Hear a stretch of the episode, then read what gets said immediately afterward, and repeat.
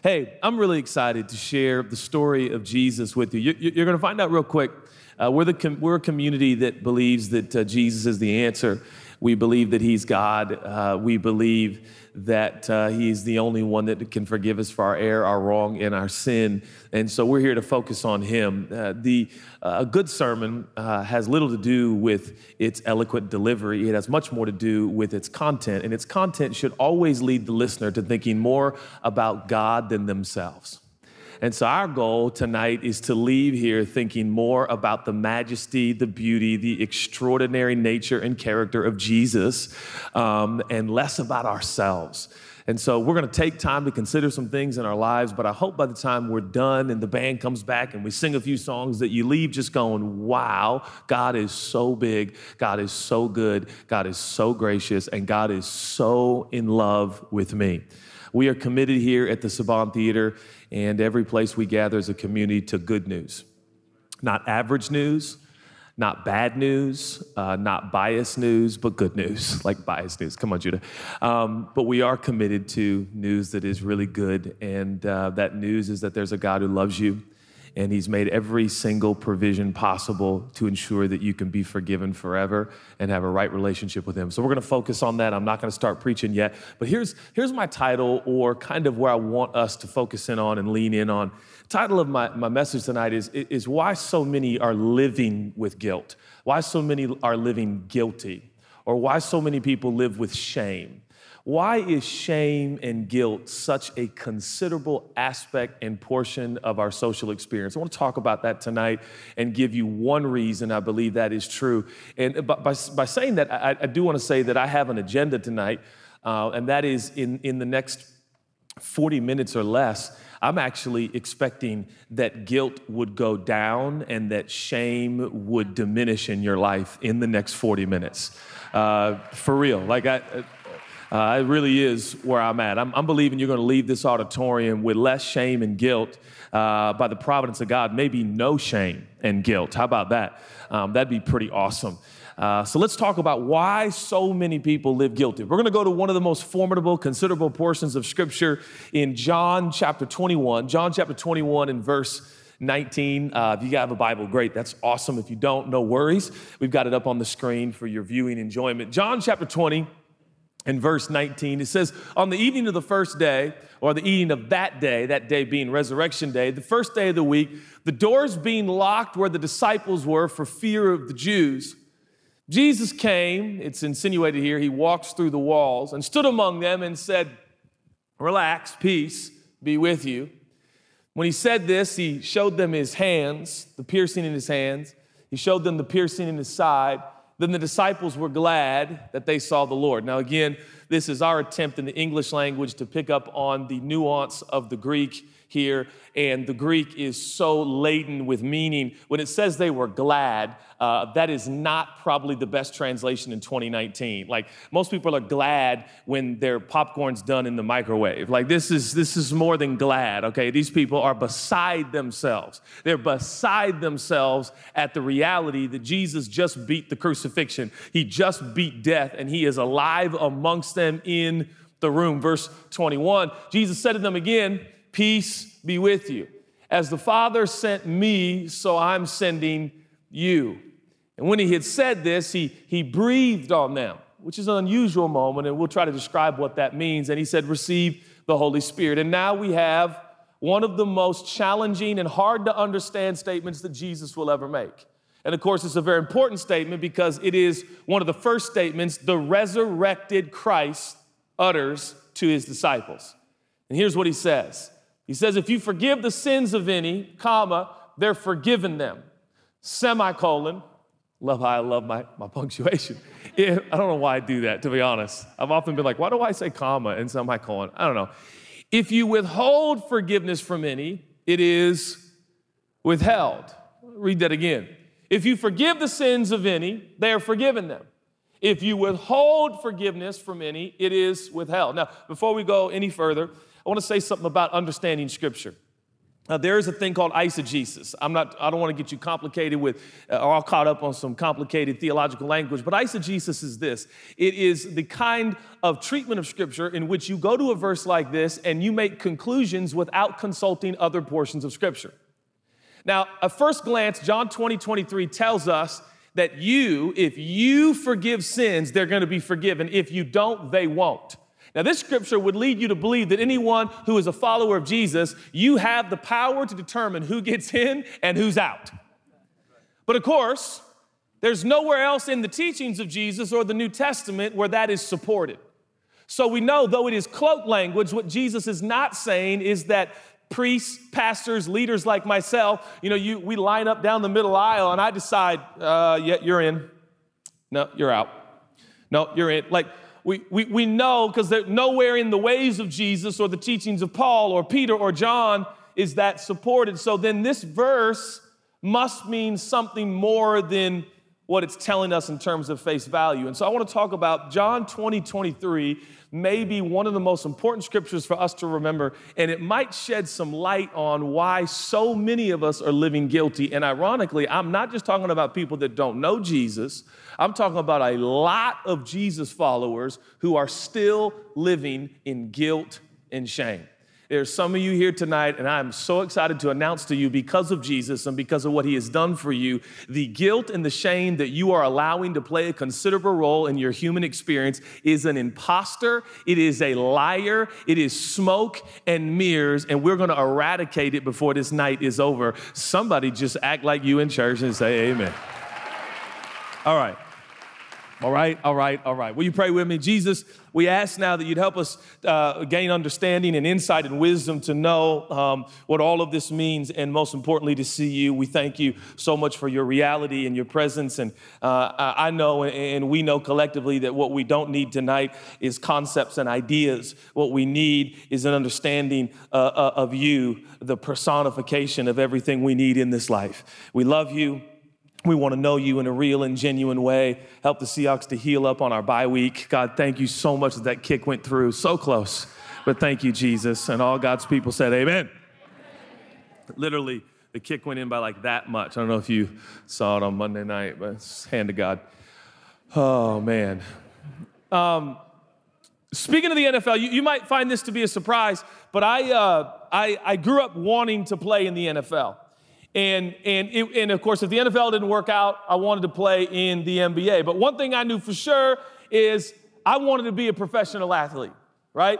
And this is as a young boy, and you know, a lot of young people in this country grow up wanting to be a professional athlete, but I felt like I really was supposed to. Now, keep in mind, I grew up in Portland, Oregon until I was 13, so I grew up a Portland Trailblazer fan.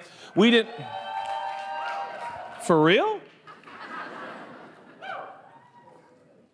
Are you from Portland? What do we have a Portland section now? What is the What are, are you guys a whole group? Can we can you use words or uh, you know it's like Judah, come on man, don't insult people. Keep Portland weird. Um, so you're a group from Portland? Are you like a, a church group? No, I thought I heard a no. I heard a no. Yeah! One guy's like, I'm not a part of that church anymore. That's amazing, man. Poor, go Blazers. Um, yeah, I'm going to count the cost of mentioning Portland anymore. I'll tell you that right now. I'm kidding. I love you guys. Um, Portland is so cool. Can I just say, growing up there, Chelsea and I will tell you, it was not cool when we were growing up there in the 80s. But now Portland's cool, so huge congrats. So, grew up a Blazer fan. You don't have to cheer. And uh, we didn't have a football team, so we cheer for the Seahawks, right? Because Seattle was just Seattle. Okay, all right. I love you guys so much, honestly. You know, we're just gonna let's just get it out there. Minneapolis, Nashville, Dallas, Fort Worth. You know, like. Okay. Worst night ever. Tampa Bay.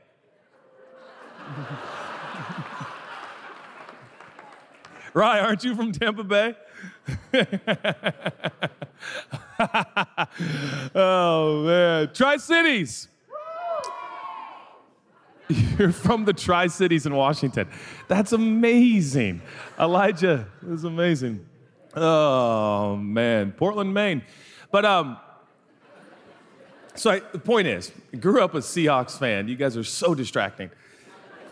Earliest memories I have of Christmas is my dad getting me uh, the Seahawks pads, right, and the helmet and the gear, and I was cheering for a guy. Our quarterback was Dave Krieg, and Steve Largent was the wide receiver. And I thought to myself, someday I am going to play in the NFL.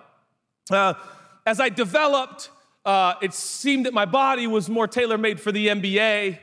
And then as I developed further, it became evident I had the body of a public speaker. Um, but I remember when uh, I had the opportunity to start working a little bit with the Seattle Seahawks and just be the chaplain and do some chapels for them and just kind of be available to pray with some of the guys. I'm not bragging, whatever. Um, I'll never forget the first practice I attended to watch God's team, our team, the team. And immediately I was stunned at the agility, the brilliance, the overall just, just speed and, and, and, and, and coordination and, and did I mention speed and muscular stuff? And I'm just mesmerized. And then you fast forward to an actual game, and, and they invite me to stand there with the team, and I am watching every single hit is like the worst car wreck I've ever experienced. I'm watching these men, the fastest, most elite athletes in the world, who are throwing their bodies at each other, and it occurs to me I did not know. I did not know at eight years old when I received that Seahawks jersey and shoulder pads and helmet under the Christmas tree. I had no idea that, oh, little buddy, little Judah, it's never going to be an option for you to play in the NFL.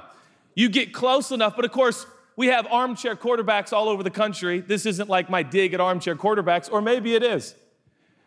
You know, we sit in our La-Z-Boys and we're like, I can't believe he didn't make that tackle. Oh, come on, hit somebody. And, and, and the truth is, if you were on the field, if I was on the field, hitting someone in the NFL like, would look like this for me, be like, oh, go right ahead. Enjoy yourself in the end zone. God loves you. You know, like, but you don't know. You watch it on TV or you sit in the stands and you just don't realize how insane it is. Now, now why do I bring that up? Because I want to give an oversimplified response just out the gate for this sermon, and that is why. We've asked the question really.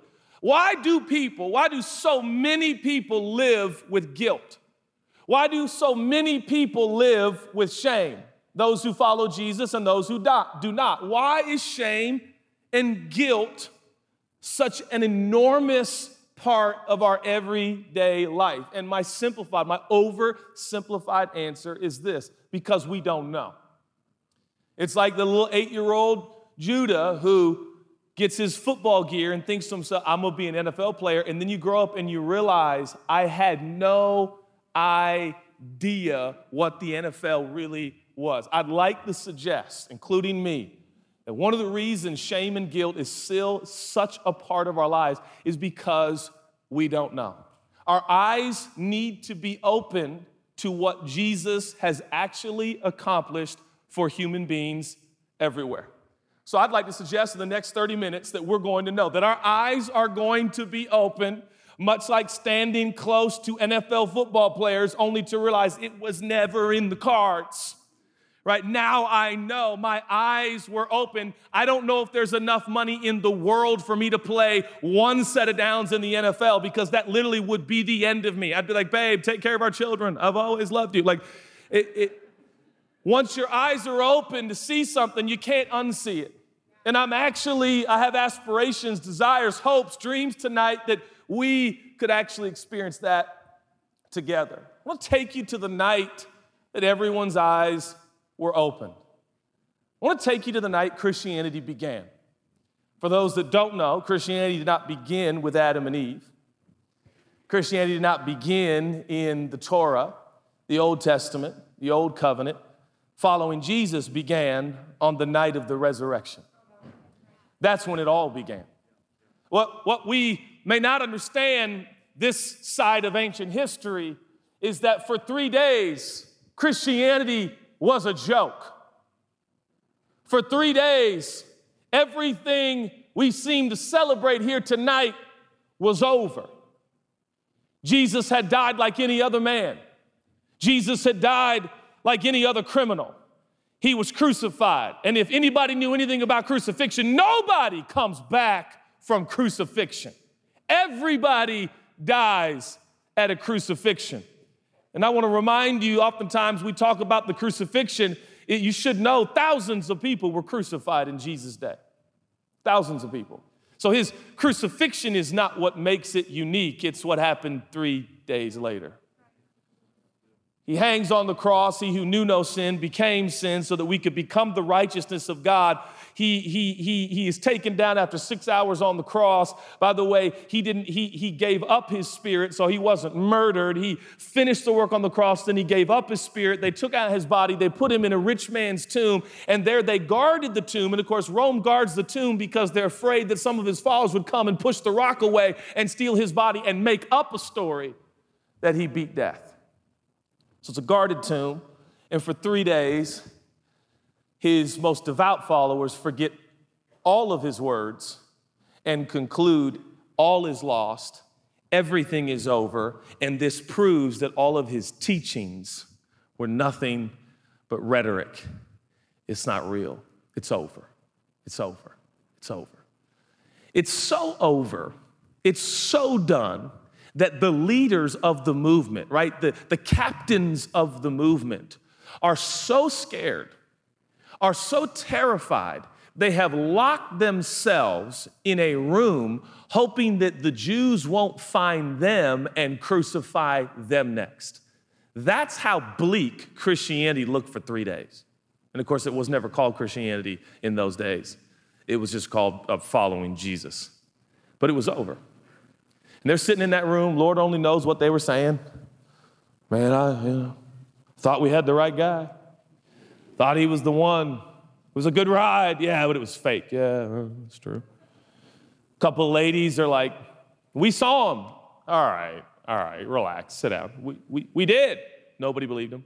That's how bad it was. You got eyewitness accounts from two Marys. And the guy's are like, nah, not true.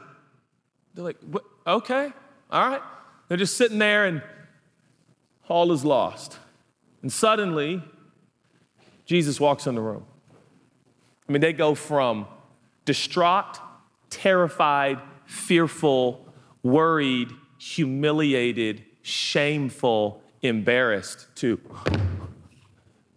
And Jesus goes, All right, everybody relax. It is me. And they're like, Ah, right? And they're worried that they're seeing a ghost. So, to prove he's not a ghost, what does he do? He's like, Look at my hands. Look at them. He shows everybody his hands. You see them? They're like, Yeah, you're not a ghost. No, that's, that's, that's, I came back from that. He's like, Remember when they pierced my side? Go ahead, you, you can look at it. You imagine you're like, That, oh, yeah. He's like, Yeah, it's me. I want you to know it's me. I know I just walked through a wall, but my body's real, which is a whole nother mind bender, okay? but but it's, it's me, and this is where everything changes. But our history starts in little rooms. It's crazy. It starts in little rooms, scared little rooms, terrified little rooms. And he's like, okay, um, I'm going to send you the same way the Father sent me. And they're like, oh man. Now, first of all, this is an early call by Jesus, if you ask me. Jesus, 15 seconds ago, these guys were locked in a room hoping they wouldn't die for something they thought was fake. And now you're like, you're gonna go represent me, right? By the way, if Jesus sends these guys, he can send anybody. Okay, I'd say that. He says, he says, I'm gonna, I'm gonna send you. So let, let me, let me just make, make an important observation. Following Jesus is not a sitting thing, it's a sending thing. Okay, so it's it, so Christianity was never supposed to be something that that that that that what the consistency of it was never supposed to be. I'm going to sit here and listen to a, a speaker, and then I'm going to sing a song, and then I'm just going to go live my life. It's a it's a sending thing. It's it's a working, walking, moving with Jesus. It's this adventure of Jesus going. No, we're going to go here. No, we're not going to do that. We're going to do this. Change of plans. We're going to go over here. We're going to do right. So it's it's uh, this is the nature. This is this is the first conversation with the resurrected Jesus. He says, I'm, I'm, I'm sending you. I'm going to be moving you. I'm going to be directing you. I'm going to be leading you. I'm going to be guiding you. You're going to change your mind about things. You might change towns. You might change occupations because I'm going to be moving you. I'm going to be moving you. There are people in here, you're afraid to be moved. That is all a part of following Jesus. He's just gonna move you. He's just gonna move you. And if I know anything about God, the moment you're like, this is it, I'm done, God's like, oh, okay. right? I'm gonna keep, I'm gonna, I'm gonna keep moving you. And so, so, so life is like one big transition. God's just like, oh, we're gonna do this now, and then we're gonna do this, and we're gonna do this. And that's part of the adventure, and it requires trust in Jesus. He goes on, verse 22. And he says, when he said this, he, he breathed on them. Okay, now this is important for you to understand the whole Bible narrative and, and, and the creation account because this is a moment that Jesus is declaring something that is very significant for us to understand. This has a big component and connection to why people are still guilty. When Jesus breathes on humanity, on human beings, you got to go right back to Genesis 2 7. This is what he's doing. Look at Genesis 2 7. This is the first time God breathed on bones and skin. And God, the man of God from the dust, God breathed into his nostrils the breath of life, and the man became a living creature. Okay, so that's the beginning. Jesus is breathing on his fearful little followers, and his breath is an indication, it's a demonstration. It's a demonstration that this is a new beginning. There was a beginning. The beginning is the breath of God. Now there's another breath. This is a new beginning. What this, what this is ushering in and what this is declaring, his breath is a, it's a loud breath. It's a significant breath. It's a small room with big implications. When he breathes on his disciples, Jesus is saying, this is the beginning of a new era. This is a new beginning. This is a new chapter. This is a new way of relating to God. This is a new way to be human. This is a new way to go through this life. This is a new way to, to hold different values and functions and way. This is, this is a new, it's going to be defined by things by, by love and forgiveness and mercy and grace. It won't be defined by performance and rules and, and, and status. And, and it's, a, it's a new, he breathes on his disciples. That is, that is, this is a climactic moment in Scripture. You have to understand that. And it, beckons all the way back to the beginning of time. Jesus is saying, This is a new beginning. This is a new beginning. This is a new beginning. Now, why is that important? Because it's important for us to understand Jesus fulfilled the Old Testament. We call it the Old Testament. We came up with that term that wasn't given by God. Jesus called it the law and the prophets. You can call it the Jewish scripture or the Hebrew Bible. Jesus fulfilled all the rules and regulations, numbering over 600 that no man could keep. Because no man could keep it, no man could be right with God on their own. And so no man was right what was right with God. We were always at a distance. We were always in fear with God. We had no deep intimate relationship with God. And so the law and the prophets prophets were fulfilled by Jesus. So the, the, the, first breath of God ushered in an era. The second breath of Jesus ushers in a new era, and that era is not determined by your performance, it's determined by the performance of Jesus, which has fulfilled the law and the prophets. So his breath is saying, You get to live differently now. You're gonna live differently now. Now, he says, New day, new beginning. Now, they're starting to pick up on this as you would too. You sit in a room for three days terrified thinking it's all over, and then the man you saw die, die, a horrific death, six hours of brutality and, and, and, and, and suffocating in his own blood. And then he's standing in your room. Okay, this is not a sermon. I want to remind you Christianity did not begin like this. Jesus did not go sit down in rows. Now turn to Genesis chapter 4 and verse 7. Are you taking notes, guys? Christianity was not, did not start with a sermon. It did not start with a song set. It was not in a church building. It started with an event. And the event was the appearance of the dead Christ who is now alive. It starts with his hands and his side and his breath. And in there he says, I'm gonna move you around. And they're all like, okay, we don't even know what this means. And then he says, now I'm sending you. He breathes on him and he says, here's your, here's your message. Here's what I want you to tell people. Now, what's interesting to me is, by all accounts, we know that everybody in the room is not a public speaker. We know that. There's some people in the room who are not public speakers at all, but everyone in the room is told to have a message. Everyone in the room is told to speak.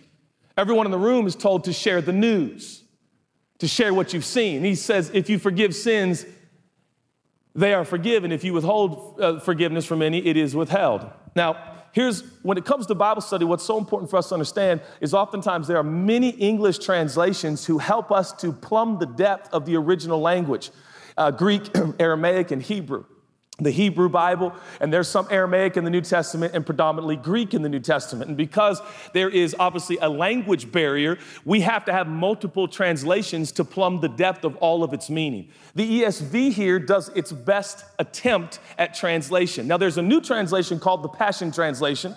No, no translation is perfect, it's the original language that's perfect. So the English translations do their best to translate it. But I want to read this in the Passion Translation because in this particular verse, the treatment of this verse, I think, is one of the most accurate translations we currently have. And I think you're going to be surprised.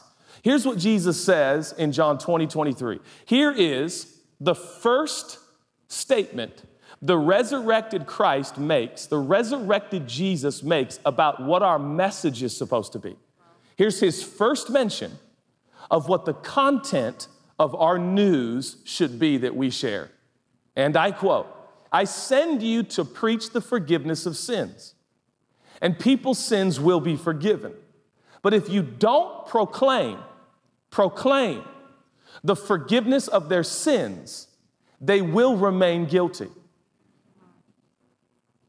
So you mean to tell me, this is called the power of first mention. The first mentioned messaging or news that we are told to share by the resurrected Jesus. We are to preach what? The forgiveness of sins. And if you will, the forgiver, the God of heaven and earth, will do what only He can do.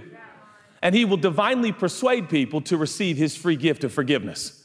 But if we do not proclaim the forgiveness of sins, it does not say explain, it says proclaim. Proclaim. People remain guilty.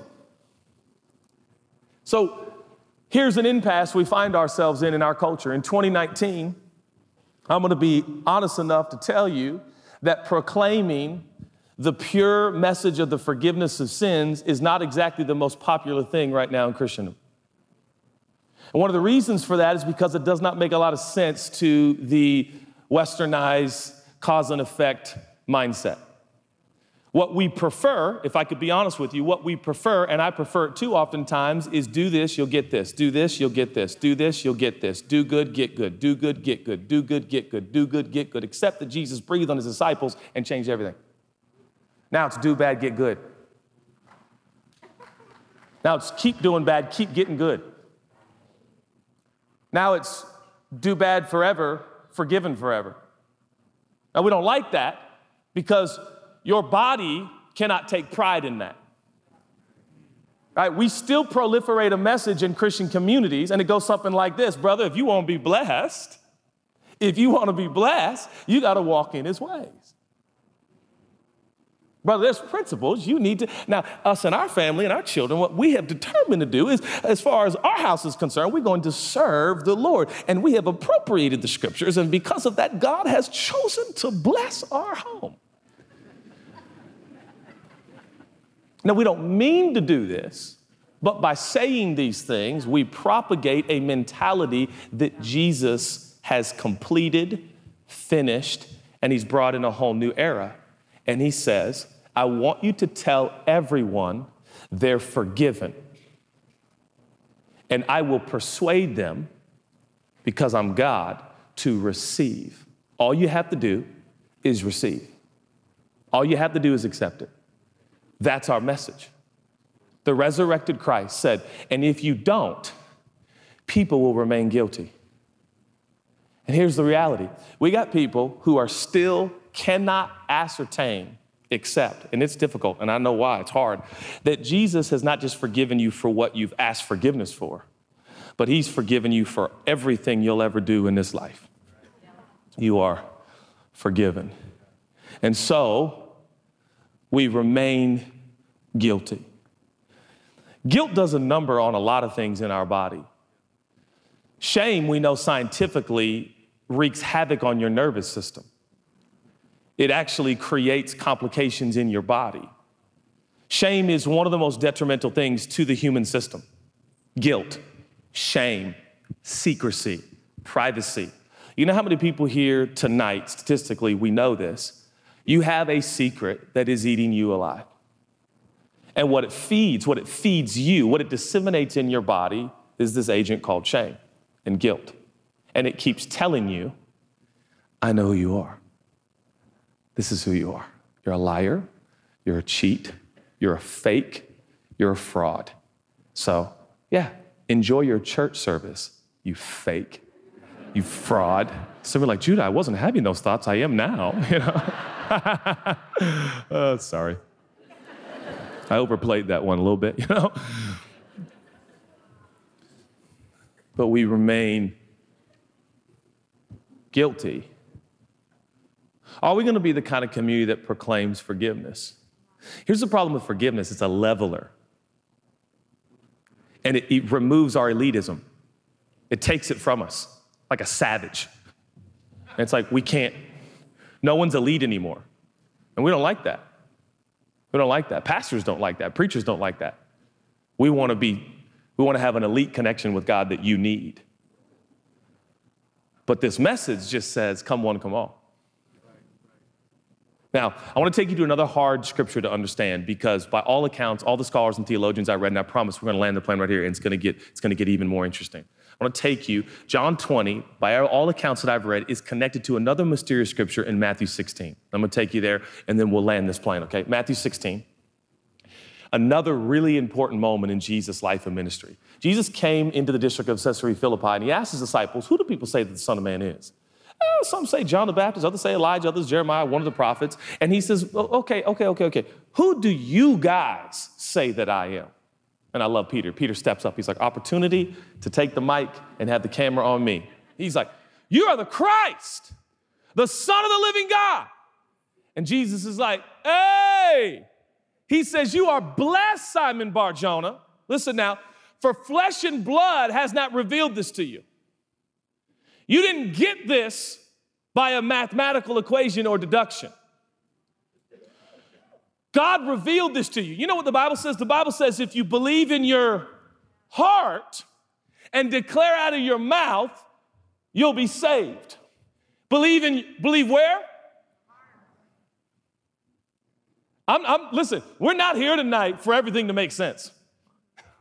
There's a lot of mystery to this, but I'm gonna tell you right now that same thing that happened to Simon Bar Jonah can happen to you, where God can reveal to your heart, not necessarily your head. He can go past your head and reveal to your soul and reveal to your heart and show, show you in your knower that there is a God. And I, I bank on that every time we get together. It's like, Lord, don't, don't just persuade people, like, like, like divinely reveal yourself, not just using logic. We're not here just to use logic. This is a supernatural phenomenon. Ladies and gentlemen, we are here tonight under the auspices, under the premise that there once was a man who was fully God, who moved into the neighborhood, who put on skin and bone. He knew no sin, became sin, died in a rich man's tomb, and three days later rose again and showed his hands and his side to his disciples. And since then, millions and billions of people have been following him. And there are people by the tens of thousands as we speak who are accepting his reality and deciding to follow him. Like, so it, it it's wild, right? Like, this isn't like,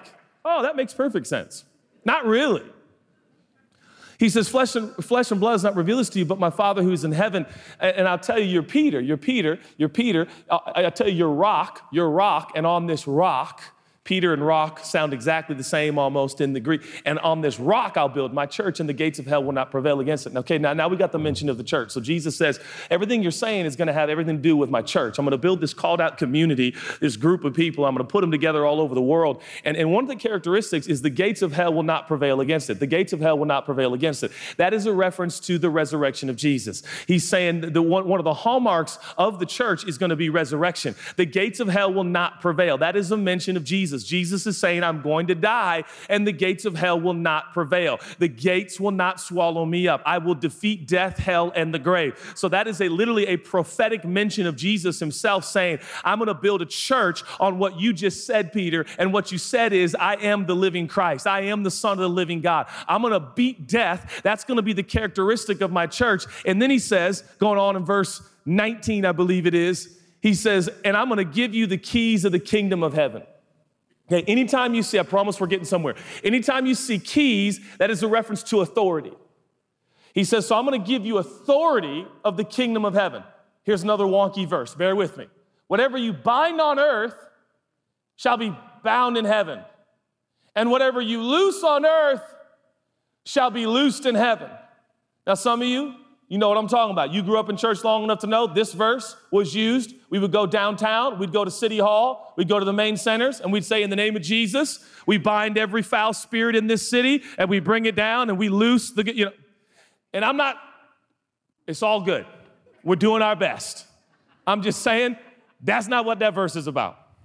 And all our aunts and uncles, and I was there, man. We walked around city halls and stuff. We're like, bind in the name of Jesus. I don't know what we binding, in, but we doing it, you know? And then you hope you don't see none of your friends from school. But that's the truth. You see me like, oh, hey, man, what's up? Were you in that, Jer- was that a Jericho circle, bro?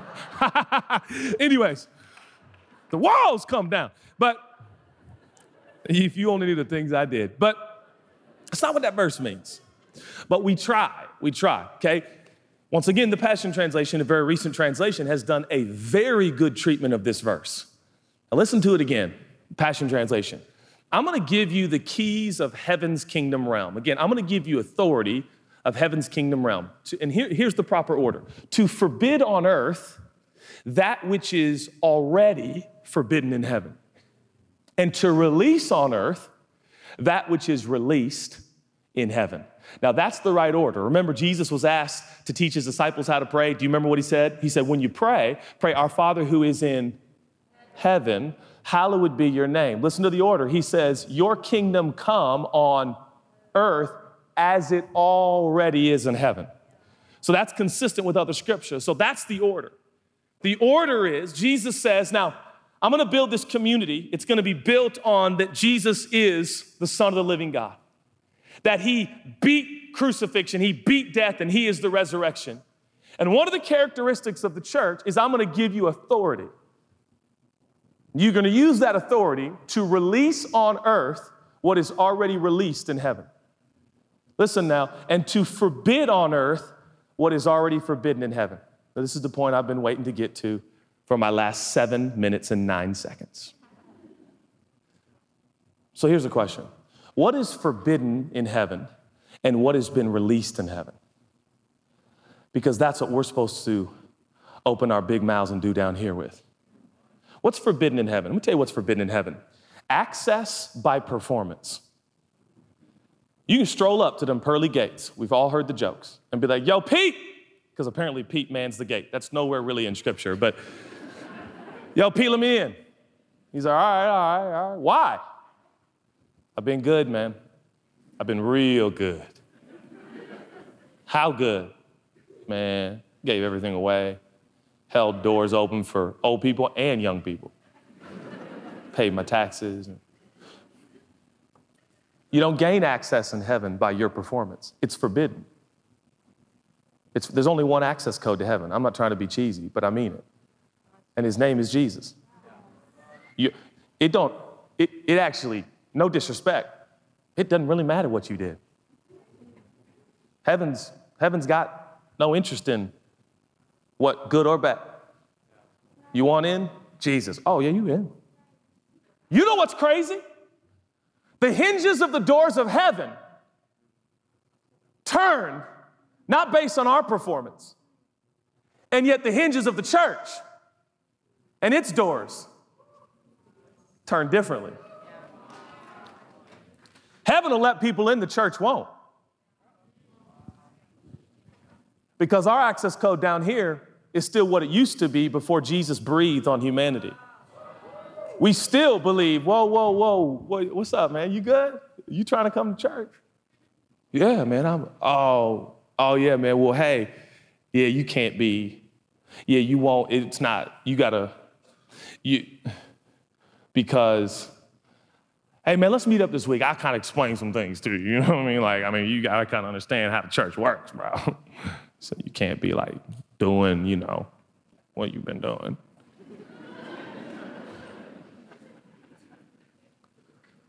So we forbid what heaven doesn't forbid. But heaven does forbid access by performance. You know what else heaven forbids? Shame and guilt. Shame and guilt. How can shame and guilt exist in a place that's solely based on the performance of Jesus? Yeah, so Ain't nobody got time for guilt. Everybody's like, I'm in Jesus. And there is no room, so guilt and shame are forbidden. You know what else is forbidden in heaven? Fear. It's forbidden in heaven. Sin, not allowed in heaven. These things have been forbidden. Now, what's been released in heaven? Just to give you a little idea, a little glimpse into what's been released in heaven, you're like, wait, Jude, I thought it's always been and always will be. Yeah, but we do understand that when, like, uh, Jesus came to earth in Bethlehem, let's go to Christmas real quick, just in the Thanksgiving season, okay? You, you, you, you remember, the, remember the shepherds? They're out in the field. Do you remember the, the, the, the, the choir, the angels? Do you remember how pumped these people are? These, these spirits are, I should say. Remember, they show up in the field and they're like, Glory to God, glory to God in the highest. Peace, goodwill, right? And then the shepherds are like, ah, you know, and they're like, ah. And these angels have been waiting to sing this song forever, literally, you know. the angels are like, it's happening, oh, it's happening. And why was his birth important? Because of his death and his resurrection. So, what was released in heaven? The finished work of Jesus. Now, all mankind who will ever live and is living and shall live, and no matter what they will do, they can be made right with God through the finished work of Jesus, his death, burial, and resurrection. That's been released in heaven. The Bible says it's such a big deal. We're gonna have these wedding feasts. I went to a wedding, what's not rehearsal, what's the one at the end? Wedding reception. Thank you. I keep thinking, the Bible says we're gonna have just big receptions in eternity. Food, yeah, congrats. Wine, and we're just, why? Because it's happened. It's released. We're healed, we're restored, we're righteous. You know what's been released in heaven? Righteousness, peace, and joy. You know what's amazing that little room? What does Jesus say the first time he gets there? He's like, peace. And what happens next? It says they had joy. They were like, oh. And he's like, all right, all right, all right. He had to be smiling. He's like, all right, I know, it's crazy, right? All right, calm down, calm down, calm down. I got I gotta send you. You got you got places to go before this is all over because this life's a vapor and you're gonna be gone before you know it. We're gonna spend together forever. It's gonna be amazing. Keep your up, keep your mind on that, okay? Because it's gonna get hard down here. But we're gonna be together soon. It's gonna be amazing. We're gonna have all these receptions, okay? And then he says, I just want you to tell everybody they're forgiven. I want you to tell everybody they're forgiven. I want you to release on earth what has been released in heaven. And I want you to forbid on earth what's forbidden in heaven. Are we willing to forbid a life based on our performance? Are we willing to be the kind of community that says, no, bro, that's not how it works? Let's get some good peer pressure. No, you are not who you are based on what you do, have done, the good, the bad, the ugly, don't matter. Listen, you are who you are by the grace of God. You are righteous. You are forgiven. You don't have to stay guilty. You hear me? You don't, you don't have to stay guilty. Let me read to you one more time. John 20, 23 in the Passion Translation. I'm, I'm coming to a close, the last 37 seconds of my sermon. So I send you, church, home to preach the forgiveness of sins. And if you will, God's so good, sins will be forgiven. If you don't proclaim the forgiveness of sins, if you proclaim other things, people not knowing will remain guilty and they don't have to. They don't have to be guilty anymore. We got to tell people in the streets you don't have to be dominated by guilt and shame and pain that's wreaking havoc on your nervous system and your brain and your body and your soul. No, Jesus became condemnation He became the shame. He was hung there naked and exposed. He took all of the pain and all of the guilt and all of the shame and all of the condemnation so that we could be right, so that we could be free and forgiven. Free and forgiven. So I got 23 more years of pastoring this community. It'll be 22 soon. I'm, and it's going fast. It'll be over before you know it, and I'll move to Palm Springs. You come find me anytime you want. Some of you think I'm joking. It's going to get to like year four, and you're going to be like, he, he's serious, you know? But, but if you don't mind, I, I'd like us for the next 23 years to preach primarily, almost exclusively, this. What's more important than telling people, hey, you're forgiven? I am. What do you mean? It's done. What's done? All the bad, all the error, all the wrong. It's over. You're forgiven. How? Just accept Jesus. How do I know He's God? He'll show you that He's the real deal. When will it happen? Could happen now, could happen real soon. You want to pray?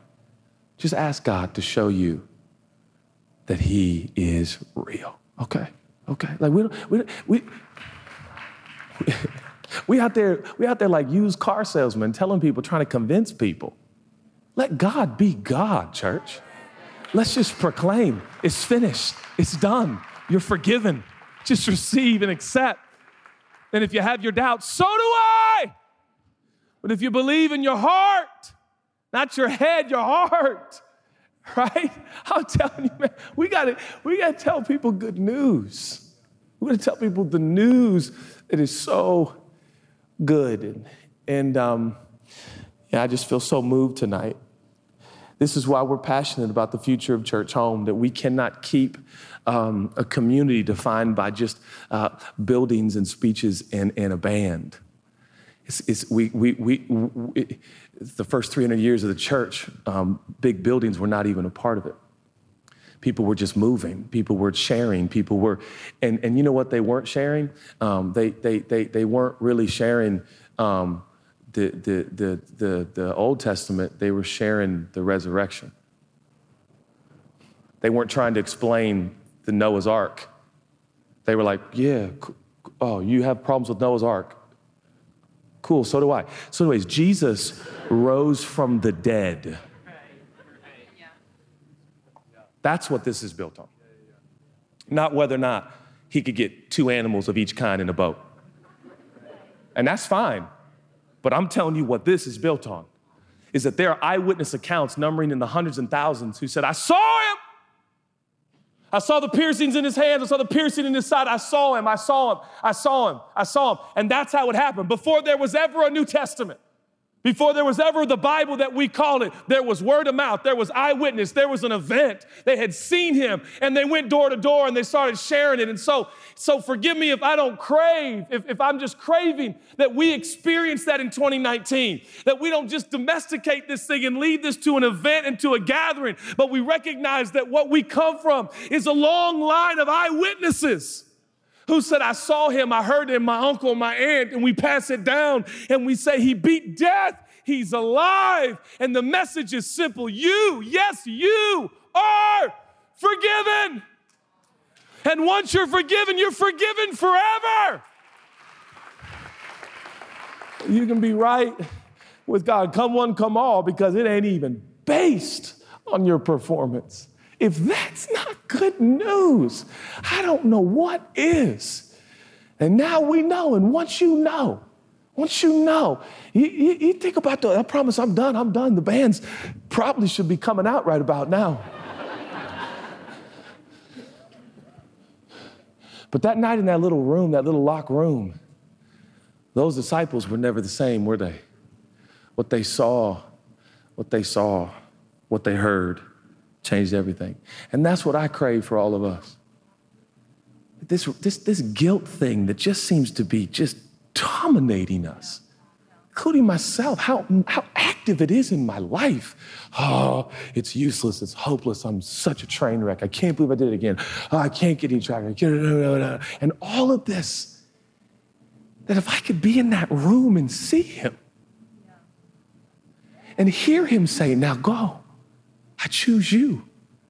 I choose, I love you. You go tell everybody they're forgiven. Really? Yeah, I can do that. I don't understand, you know, all of the Bible, but I can do that. And I, so that's that's what I think is going to happen in our church. I just think we're going to keep telling people this news. And, and I'm going to tell you something about this news. It's got a revolutionary characteristic in it. It's in its DNA. It spreads. It spreads like wildfire. It is almost irresistible. We have grown accustomed to a message that constantly seems to not be effective. I'm telling you, if we can get back to some purity of just telling people what is almost so good, it's hard to believe. Uh, bro, you forgiven. What'd you say to me? You're forgiven. How you know? Jesus. What are you talking about? He already paid it. Just accept it. You're good. You're forgiven forever. You're right with God. You'll be with Him. It'll be amazing. And that's why, that's why I said, that's why I said, we, there's gonna be people in heaven who never went to church. Because nobody would let them. But heaven's gonna be like, come on. And we're gonna be like, well, Jesus, you need to hear the background of that guy before you let him in. He, we did, we did some work. He, you know. You know what I mean? What, what, if, what if our doors were as open as heaven? You know, man, that, what if our hearts were as open as heaven? What if we released in our life what was already released in heaven? People can be right with God and experience peace and joy that goes beyond their circumstances and their performance because of what Jesus has done. Man, man, oh man, oh man. Can I pray? Jesus, thank you so much for. Um, I don't know, God, it's so hard to start to think about what to thank you for first. I don't know anybody ever who would do what you did. God, I'm, I'm asking somehow that the same sense of reality that um, our, uh, our forefathers experienced in that little locked room, I'm praying that we'd experience it in this room that we'd have a sense of how alive you really are, how powerful you are. You beat death and you came back to tell us it's done. Everyone, their forgiveness has been paid for. God, let that sink in sink in more than any shame and guilt and condemnation has ever sinked into our system. Let righteousness and forgiveness seep into the pores of our soul and our brain and our body. May it bring life to our body praying for those who literally have had ailments in their body that is even connected to shame and guilt and hopelessness. I pray you would lift that in the name of Jesus. It'd be lifted off their brain and their body, and that literally their joints and ligaments and organs and, and, and, and system would begin to work at an optimal level as shame and guilt is lifted because of Jesus. There is now, therefore, no guilt, no shame for those who are in Jesus Christ. And we declare that today. We declare that today. Just with your eyes closed, if you're here and you say, Judah, I'd like to receive the forgiveness that you speak of. You say all are forgiven. I want to receive that free gift. Again, you cannot earn it. You cannot deserve it. It has already been earned. It has already been deserved. It is by the person of Jesus. And you, if you receive Jesus and his free gift of forgiveness, you will be forgiven forever. And you will spend eternity with the one who made you and designed you and created you. You will go home someday. If that's you and you want that on the count of three, I'm going to ask you to lift up your hand put it right back down. I truly believe when you respond on the outside to what's happening on the inside, it just makes it more real. That's why I ask people to raise their hand. You know who that you know who you are. One, two, three. If that's you, just shoot up your hand all over. I receive. I receive. So many hands. That's amazing. Oh, God. Let forgiveness flow through the streets like a flood. Let word of mouth spread like a wildfire. Ignite our brains and our bodies and our souls to open up our mouths and share the news that is so good. Yes, God. Lord, and touch this community and touch us, Lord, in our being and our soul in such a way that we just want to tell everybody it's okay, it's okay, it's okay, it's okay. You're forgiven. You're forgiven. Thank you, Jesus. God, thank you that forgiveness flows freely here. Thank you, Lord. Whom you forgive is forgiven indeed. I don't always do this, and we're going to sing here in a moment. But if you're here and you say, Judah, I, I love Jesus, I love God, but man, oh man, guilt and shame have been lying to me for so long. Condemnation's been talking to me for so long. I'm so tired. I'm so exhausted by it. I need reprieve. I need to be delivered. I'm actually going to believe before we dismiss and walk out of the Saban Theater, you are going to be lighter. Your soul is going to be buoyant. Your brain is going to have some freedom, and you are not going to be dominated by the air of your own performance. You're going to be caught up with what Jesus has done for you. If you say, Judah, I need that, I need that, I need that, would you shoot your hand up all over the auditorium and say, I need that, I need that, I need that. Because God, you see these hands and you see these lives and you know our history, you know our ways, you know our past, you know our present, you know our future, you know what we've done. But I thank you, Lord, you have separated us from our sins as far as the east is from the west. You have taken our sins and you have thrown them, Lord, in the depth of the ocean to be remembered no more. I thank you, we are who we are by the grace of God. We are the righteousness of God in Christ Jesus. We are forgiven. We are covered. We are hidden in Christ. We are protected. We're a new creation.